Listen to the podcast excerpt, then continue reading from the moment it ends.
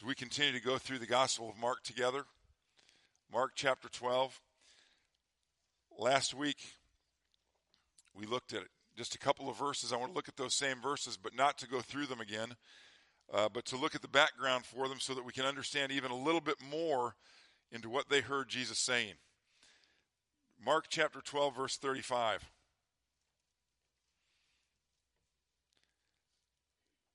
We're looking back to the first appearance of the Lord Jesus as we look forward to his second appearance. He will be back. Mark chapter 12, verse 35. When Jesus was teaching in the temple courts, remember, this is now after he'd been questioned and tried by lots of the leaders of the Jews, kept trying to trick him with, with questions. Now they stopped asking. While Jesus was teaching in the temple courts, he asked, how is it that the teachers of the law say that the Christ is the son of David? David himself, speaking by the Holy Spirit, declared this is from Psalm 110 The Lord said to my Lord, Sit at my right hand until I put your enemies under your feet. David himself calls him Lord. How then can he be his son? The large crowd listened to him with delight. And now I'd like you to take your Bibles and look to Psalm 110, the place that Jesus is quoting from. Psalm 110.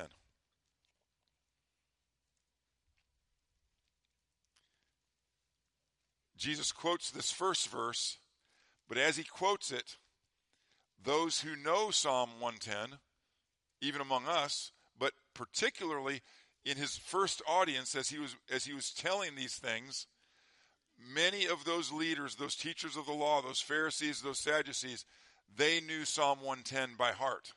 And so when he started the quote, their minds probably continued on with who Jesus was identifying himself as. Look what Psalm 110 says, a psalm of David. The Lord says to my Lord, Sit at my right hand until I make your enemies a footstool for your feet. Sound familiar? And now he continues the Lord will extend your mighty scepter from Zion. And remember, Zion is a section of Jerusalem known as the city of David. That first part of Jerusalem that David conquered, and, and he made it the, the, the seat of his kingdom, of his, of his, of his rule. So my, the mighty scepter from Zion will rule in the midst of your enemies. Your troops will be willing on your day of battle, arrayed in holy majesty. From the womb of the dawn, you will receive the dew of your youth. The Lord has sworn and will not change his mind. You are a priest forever in the order of Melchizedek. The Lord is at your right hand. He will crush kings on the day of his wrath. He will judge the nations, heaping up the dead and crushing the rulers of the whole earth. He will drink from a brook beside the way. Therefore, he will lift up his head. Now, sometimes we read the Old Testament, or, or the New Testament for that matter, and we just go, huh? What is he talking about? The answer to that question with Psalm 110 not just the first verse that Jesus quoted about himself that day in the temple, but all of it. The answer to what he's talking about is Jesus. The multifaceted ministries of Jesus and the dual nature of Jesus in, in two different ways. Not just as we as we focused on last week, the fact that verse 1 clearly expresses and points out that Jesus, the coming Messiah, he was still coming in David's day, remember. Now he had arrived in Mark 12. He's there. Describing himself using David's inspired words. And remember, don't forget that statement that Jesus makes. That is so important for us to understand Jesus' view of the Old Testament to understand Jesus' view of Psalm 110, inspired by the Holy Spirit. That's where the Old Testament came from.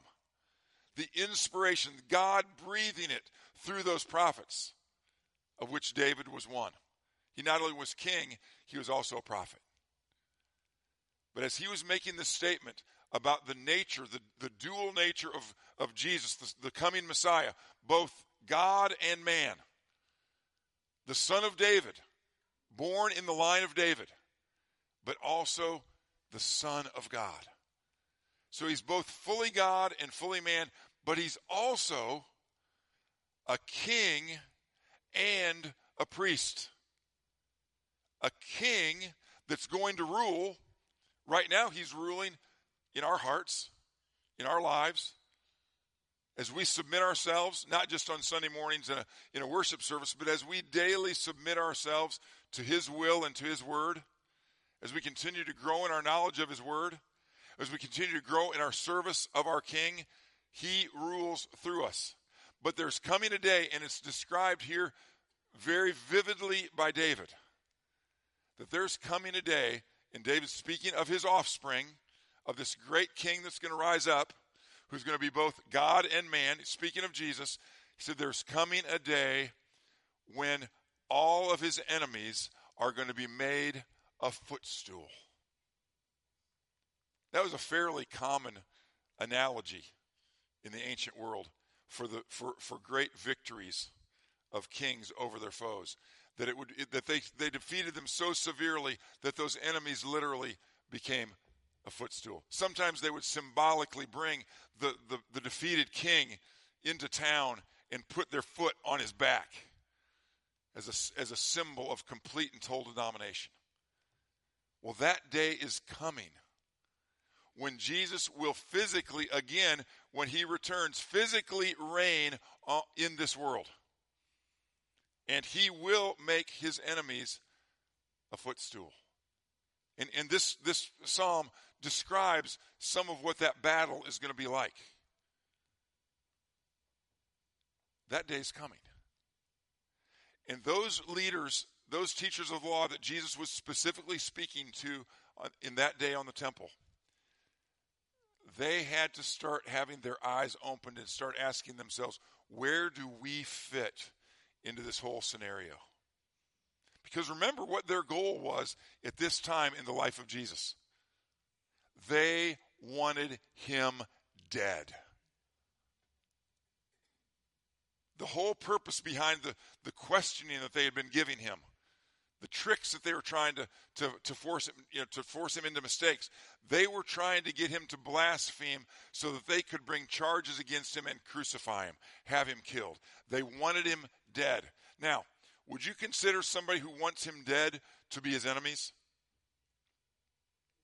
Yeah. So, they had to start putting two and two together. Wait a minute. If he is who David is talking about, he is both God and man. He is a priest in the order of Melchizedek. We'll get to him in a second. And he's going to live forever because that's part of the order of Melchizedek. Where does that put us? They never, those, those men, those leaders of the Jews, they never considered themselves an enemy of the Messiah. They said and claimed that they were looking forward to his coming. But when he came, he wasn't what they expected, even though they should have been expecting him in the way that he came because the Word of God is so clear. But because of their focus on one aspect of his coming, they lost all the other pictures that were painted in the Old Testament of his coming.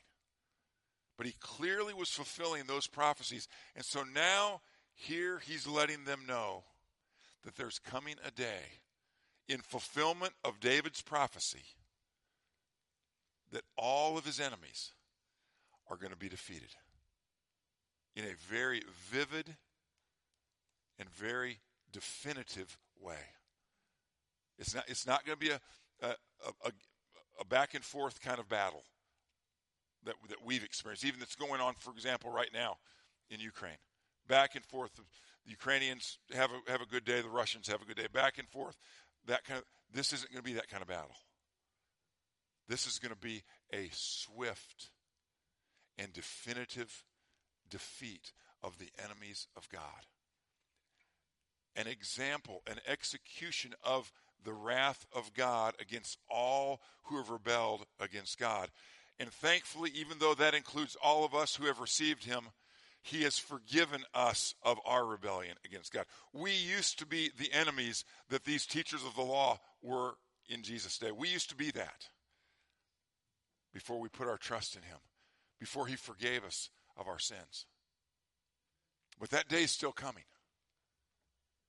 And those, those men that day had to start asking themselves wait a minute, where do we stand in this?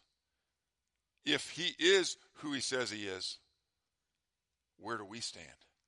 Well, hopefully, some of these men after this day and, and the other ways that he answered their questions, hopefully, lots of them came to terms with these things. And even after the resurrection of Christ, after his death and burial and resurrection, hopefully, many of them put their trust in him. We know that some of them did. We continue to hope that many of them did. Just as we hope today and we work today that many of the enemies of Christ will come to faith in him.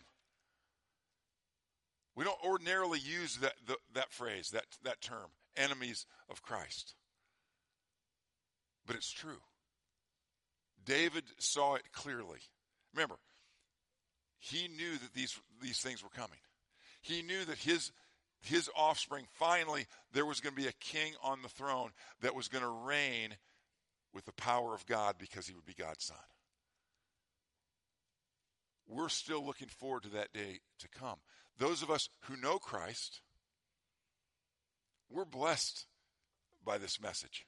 We're blessed by this word. We're blessed by this hope. We're blessed by the fact that David said that his offspring, the, the coming Messiah, would be a priest in the order of Melchizedek. Do you remember Melchizedek? You remember the name? Can't quite place where he showed up. It was to Abraham, all the way back in Genesis, long time before David. David, of course, because he was a respecter of the Word of God, he knew about Melchizedek. That's why he could, that's why he could prophesy about him. That's why he could identify the Messiah as a priest who would be in the order of Melchizedek. Abraham, when his nephew Lot got in trouble, got kidnapped, Abraham went and did battle to get him back and won a great victory. And as Abraham and his, and his family, his troops, were coming back from that victory, they were passing by Jerusalem. And remember, at this time, Jerusalem was not the, the, the, the, seat of the, of the throne of Israel. There was no Israel yet. This is still in Abraham's day. Abraham was still a sojourner. Abraham didn't have a set place that he lived all the time. But Jerusalem had a king who was also a priest. His name, Melchizedek. And when Abraham passed by Melchizedek met with him. Abraham gave a tithe, an offering to Melchizedek, the priest of the Almighty God. Again, this is before the, the Israelites became a nation. This is before the, the law of Moses was put into practice and all these kind of things. This was long before all of that.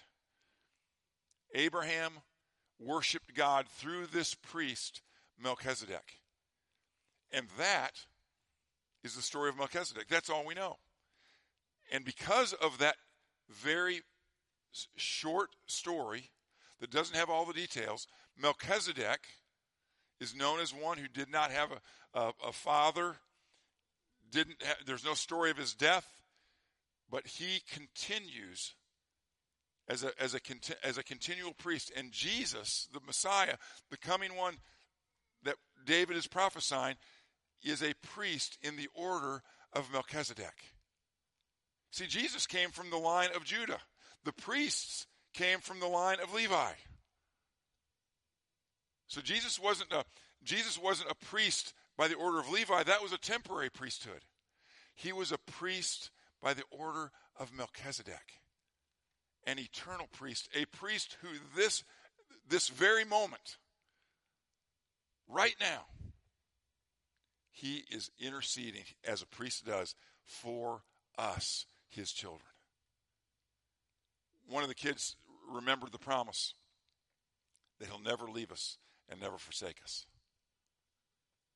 Jesus, the priest in the order of Melchizedek, is continually, according to Romans chapter 8, verse 34, we won't turn to it right now, is continually interceding for us as the eternal high priest. Remember, the Levitical priesthood under Aaron and, and all of his sons and all of their descendants, temporary. Oh, it lasted for hundreds of years, but temporary. The priesthood of Jesus, eternal. He is the one who won for us and bought for us through his death on the cross, through his resurrection from the dead. He won for us the eternal high priesthood, that he might represent us before God all the time. John the apostle in his first letter in 1 John chapter 1 first chapters 1 and 2 reminds us that we have an advocate as a high, as our high priest. He serves as our also defense attorney. So that when we sin and we confess our sins to him, he forgives us. Satan would have an objection. Wait a minute, wait a minute. No, no, no, no, no, no. This guy's been sinning. He can't be one of yours. We have a high priest in the order of Melchizedek, pictured all the way back in the beginning. We have a high priest who says, wait a minute. He's mine. I represent him. I died for his sins. The punishment that he deserves for his sin is on me. I object to what Satan, the accuser, has just said. He's mine and stands in me. That's what our high priest does for us today. That's why we, as, as hard as it is for us to do this, that's why we continue to go back to Him with our sins. Oh, He's forgiven us once and for all for our sins. But every time we sin as believers in Christ, we break that fellowship that we have with God. And He restores that fellowship every time we confess our sins to Him because He intercedes for us. He stands between us and the Father and gives us the guarantee of forgiveness of sins because the forgiveness of sins is based on his nature, on his character, that he has made the promise. Therefore, it is it stands that our sins are forgiven by him. That's why we benefit from having this priest in the order of Melchizedek, continuing to represent us, continuing to stand before God for us throughout all of our lives while we're living in this world. Then there's coming the time when he returns and if he comes back before we pass away before before we leave this earth, this earth then we will be with him. Meet him in the air. We're looking forward to that day. Could be today. Any objections now as i've mentioned to you before there was a time when i had a conflict with that because I was going to be going to Six Flags later that week. And the pastor was talking about Jesus coming back. I said, ooh. And then I, and then it, I had that, another conflict. I was getting married. And I thought, oh. No, you know what? That was childish. Now, Sherry's not here. You can pray for her. She's recovering from a really bad cold, but not, not not saying that getting married to her wasn't fantastic and still is 42 years later, but not enough to want Jesus to wait for me to have that opportunity to get married. nothing that we're looking forward to compares with what it's going to be like when he returns. And, and if we've already gone, then we're already going to be with him. And then we'll be reunited with our bodies, given those resurrection bodies, and join with those who are still here and, and join them also in the air to meet the Lord Jesus and be with him forever. But that day, it's all going to make sense.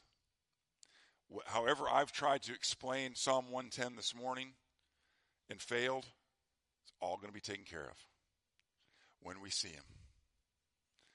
Again, the Apostle John in 1 John says, When we see him, we will be like him, for we will see him as he is. Right now, we're looking at him through the eyes of faith as we look at the Word of God.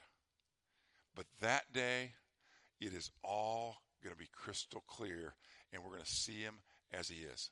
In the meantime, let's look, let's search, let's diligently study and see what he says about himself. As we go through the Gospel of Mark, that's one of the great benefits. We get to see what he says about himself.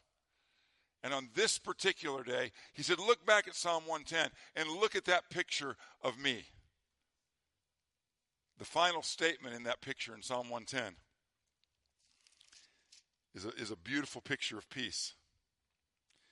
Says, He will drink from a brook beside the way. Therefore, he will lift up his head. Now, remember what that follows. He says that right after it says, the Lord, verse 5, the Lord is at your right hand. He will crush kings on the day of his wrath. He will judge the nations, heaping up the dead and crushing the rulers of the whole earth. And then there will be peace. There will, there will be no more enemies trying to kill him, trying to thwart his plans, trying to stop his people. He'll get down and he'll have a drink from the brook and he'll lift up his head in peace and in full authority, and all of us will listen to him. His enemies will have already been heaped up, they will have already been sent to where they're going. But there will be peace. In the meantime, as we were singing this morning, we wait. And while we wait, we share this good news. Oh, this good news has a very harsh side to it. This is reality.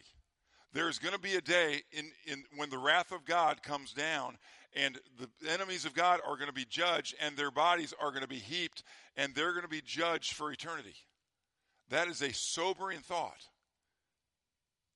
But as long as we still have breath, that means it hasn't happened yet. And there is still an opportunity for those who haven't put their trust in Christ to have that peace with Him so that they will be with Him. So they will have that promised place that He's preparing for them. That offer is still available. And while we live, we have the opportunity to share that news with the people that we know, with the people that we love, with the people that we meet. Because this is hope for everyone who believes, everybody who puts their trust in the Lord Jesus Christ. This promise of the wrath of God is also the promise of the grace of God.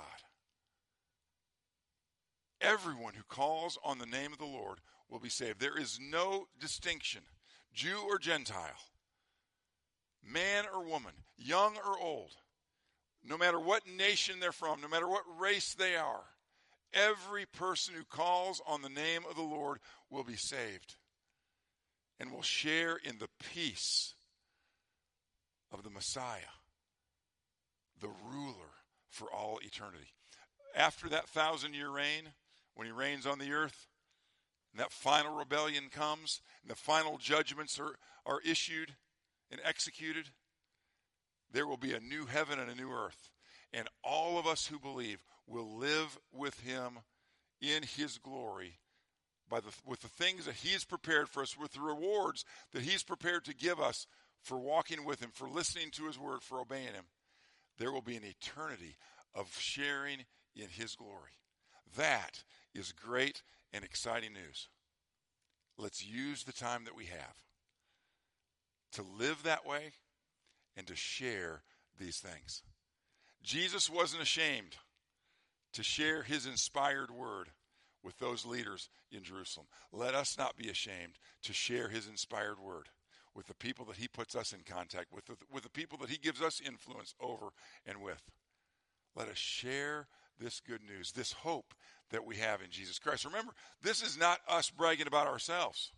This is us bragging about our great God who promises forgiveness and eternal life to everyone who will put their trust in him. Just as he came the first time, he also will come the second time, just as he promised. Let's bow together for prayer. Our Heavenly Father, we want to thank you this morning for the pictures that are painted of our Lord Jesus Christ in your word. We thank you for the way he used those pictures to remind the people who are supposed to be waiting for him of who he actually is. Father, we've seen a glimpse of your judgment today. And it's harsh, and it's strong, and it's eternal. And we know that because of who you are,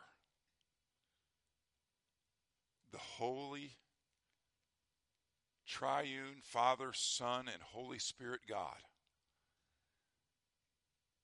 that your justice, while our forgiveness is possible because you laid out our punishment on Jesus. Those who reject him, you've said clearly, will face your wrath. And so we pray that you would use us to shine brightly for your Son. That those who are right now on their way to facing your wrath personally, that they might trust in Jesus and see your wrath on him instead of them. Father, we thank you for your great love that put this plan together and executed that plan perfectly. That our sin was forgiven on the cross. Father, you know those in our lives right now that we love, that we know, that we care about, who are continuing to live as your enemies in rebellion against you. We pray that you would work in their lives, that you would open their eyes, that you would, that you would throw the, show them through your word that their sin can be forgiven because of what Jesus has done for them. Give them the wisdom, give them the courage, give them the faith to put their trust in Jesus. Even this morning, And Father, we pray that you would be at work all around this world. Letting people know, as you've let us know, that there is hope. No matter what they've done, no matter what they've said, no matter what they've thought, no matter what kinds of crimes, sins they've committed, that they can be completely and utterly forgiven through faith in Jesus Christ. We pray for those, Father, who are working hard in the hardest to reach places, getting that word out, getting your inspired word out in its various forms, so that people all over this world can put their trust in Jesus. We thank you for the way you've been doing that over these thousands of years, and we pray that you'd continue it until you come. But Lord Jesus, we look forward to your return. Not because we deserve to stand in your presence, but because you've promised that we will through faith in what you've done for us. And it's in your name, Jesus, we pray. Amen.